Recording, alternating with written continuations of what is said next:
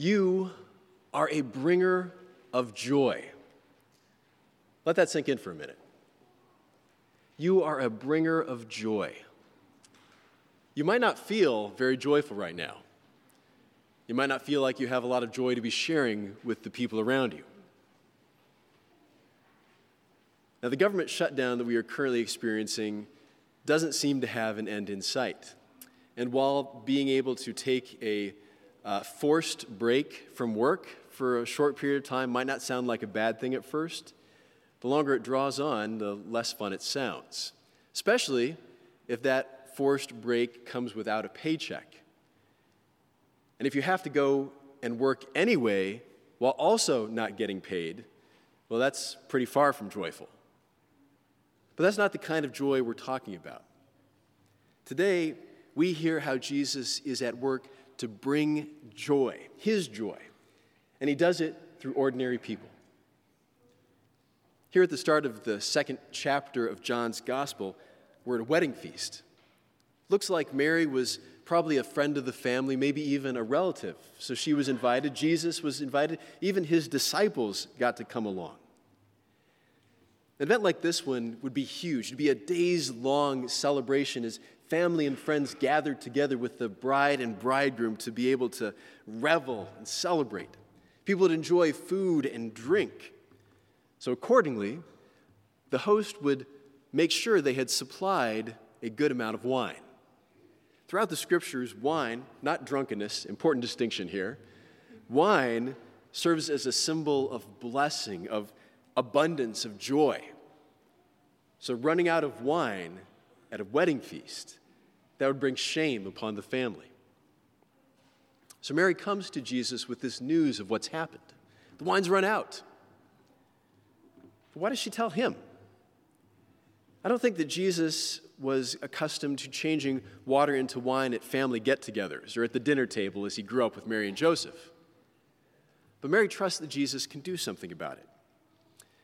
She also comes to him in part because Jesus and his disciples are partially responsible for depleting the wine.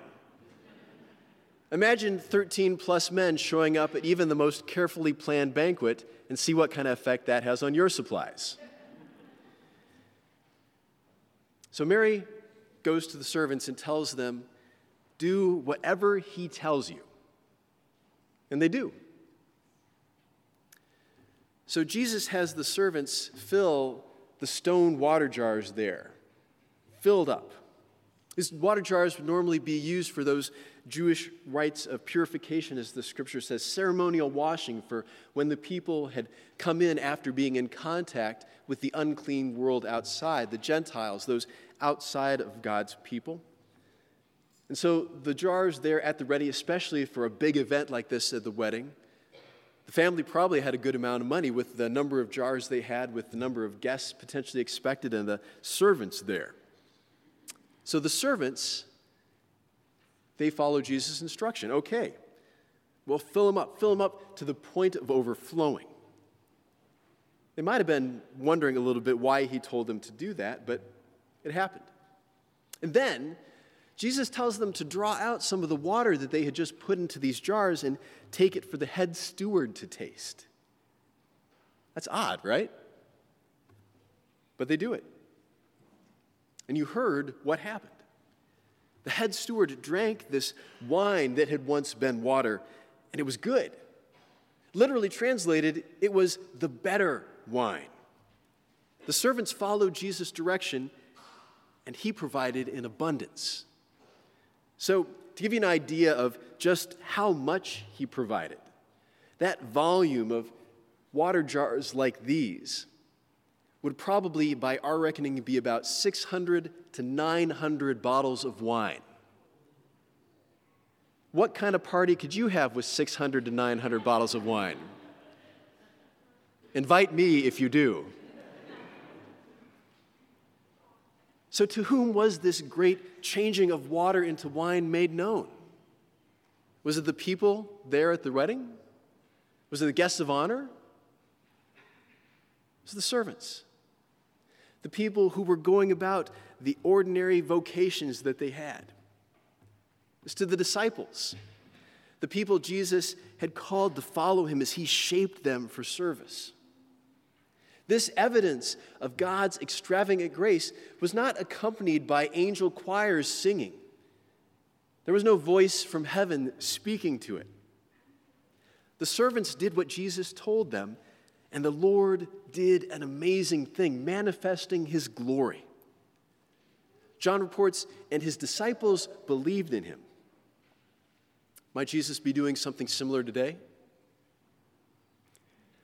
Jesus' transforming of water into wine was a sign that God had come to accomplish his mission. In his gospel account, John doesn't refer to Jesus' divine works as miracles as do the other evangelists. There's a reason for that. It's not that John wants us to think less of Jesus and who he is. John wants us to think more of him. If you're driving down the road, you're going to some destination that's a fun vacation spot or some other scenic thing where you're going to have a great time. You're almost there and you see a sign that says 10 miles away, destination ahead. Are you going to stop? Are you going to pull over off to the side of the road and take pictures of the sign? How cool is this sign? No. You're going to keep going. You're going to follow where the sign leads. Jesus' powerful act at Cana is a sign that points to who he is as the Messiah, even as it shows the nature of God's extravagant love for his children. Like those servants at the wedding feast, you have been called to follow Jesus. Jesus, who was the guest at Cana, really is the master and Lord of all creation. So Mary's instruction to those servants still applies to us. Do whatever he tells you.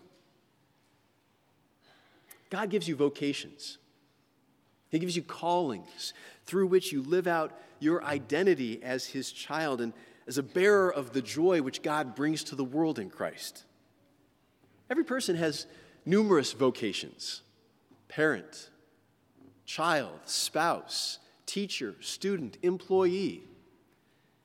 But whatever their vocations, Christians are called to follow Jesus through life. But we don't follow Jesus merely for our own good. It's not something that is primarily a self-interested activity. You follow Christ, and you are a sign. Your service as his disciples and living out your vocations points to who Jesus is and to what he has done both for you and for your neighbor. So as you go out among those seemingly ordinary responsibilities that you have going from day to day, God can work through you so that the world might know his Son.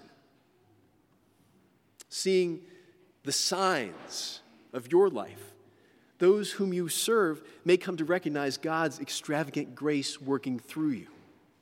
God delivers joy through you. And you don't even have to be doing anything extraordinary. In our epistle text from 1 Corinthians, Paul writes about the nature of spiritual gifts. As with Jesus' sign at Cana, the most important thing about such gifts is not the gift itself, but the one who gives it, the one to whom it points. God has given. He continues to give spiritual gifts for service as his child. He continues to bless his people and equip them. Now, those gifts might not be flashy, but gifts like patience, gentleness, they can go a long way in today's world for demonstrating the nature of God's love and bringing joy to the lives of those around you. Such gifts can proclaim Jesus. They can proclaim the life that he brings. This season of Epiphany reminds us that Jesus is the light who shines in the darkness. For the past several years, our congregation has chosen this season for our Being SJLC emphasis, serving Jesus, living in community. You can see from the logos from it that we start, the logos from it, that we start with the light of Christ shone out in Epiphany and the star that led the wise men, the baptism of Christ in our place that sends us out as his people as he gathers us together around the cross to send us out in service to the world around us. This year, that emphasis is a continuation of our fall stewardship focus, consecrated, Lord, to thee. We're going to look at how God calls us as stewards of work and wisdom. Christian stewardship concerns far much more than simply managing how we manage our finances. We'll be exploring that concept over the next several weeks. We'll be doing this in worship services, but outside of worship services too. A number of opportunities will be available to you as the people of St. John's to gather together for service to our neighbors. One of those things just happened this morning. At the 8 o'clock service, we had a blessing of the prayer shawls. If you haven't seen these, they're on display out in the narthex. But members of our congregation have come together praying for people in need, praying for those whom these prayer shawls will go to as visible signs of God's continuing love for them and presence in times of hardship or despair. It's one way that God uses what He has given His people to care for others. So, in all these ways that you will serve your neighbor, God can deliver joy through you. For several years, we've incorporated the concepts of joining Jesus on His mission to help our people better engage in their calling as everyday missionaries. So, in line with this weekend's call to do whatever He tells you, here again the 5 questions that go along with joining Jesus on His mission. How did you see God at work in your life this week? What has God been teaching you in His Word? What kind of conversations are you having with people who need to know Jesus? What good can we do around here? And how can we be helping in prayer? So take some time to reflect on these questions. How might our Lord work through you to care for your neighbor? As this government shutdown continues, you might know friends or neighbors who are being affected, especially in that they're not receiving paychecks. Consider inviting them. Invite their family over to your home to share a meal, have dinner together. Not only do they get the benefit of not having to think about something that's on their to-do list, you get the benefit of good company. Even in the midst of everyday life, God can do extraordinary things through you. So head on out. Go back out into the world, into all those vocations that God has entrusted to your care. And as you do, remember that God delivers His extravagant grace in Christ through His people, through you. You are a bringer of joy. Amen.